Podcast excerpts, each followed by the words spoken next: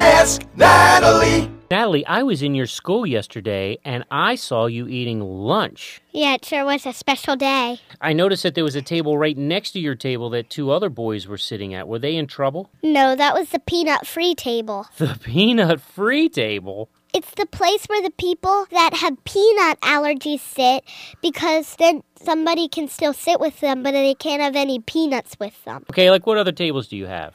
If you notice, some kids were sitting at the lactose intolerant table. Uh, you know what? I didn't notice, but I did see one little kid sitting all by himself. Yeah, that's the independent table. Well, what do you mean? Was he in trouble? That just means he has no political affiliation. Oh. And what about that one table that was way on the other side of the room all by itself? Well, that was the flatulence table. You gotta be kidding me. No, those guys eat a lot of broccoli. Well, it does have vitamin C, you know. Well, what other tables you have? We have a low cholesterol table, a brown rice table, and a zero trans fats table. That sounds like a lot of work for lunch. Yeah, we only have a half hour.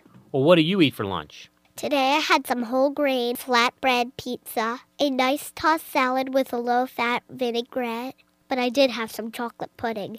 Well, that sounds like a real healthy diet. Well, that's because I was sitting at the healthy diet table. What are you gonna have for lunch tomorrow? Tomorrow I'm going to have fried cheese sticks, a chocolate chip cookie souffle, and a 16 ounce Coke. Oh my goodness, what table are you gonna be sitting at tomorrow? The Future Fat Kids of America table. Natalie, you're silly.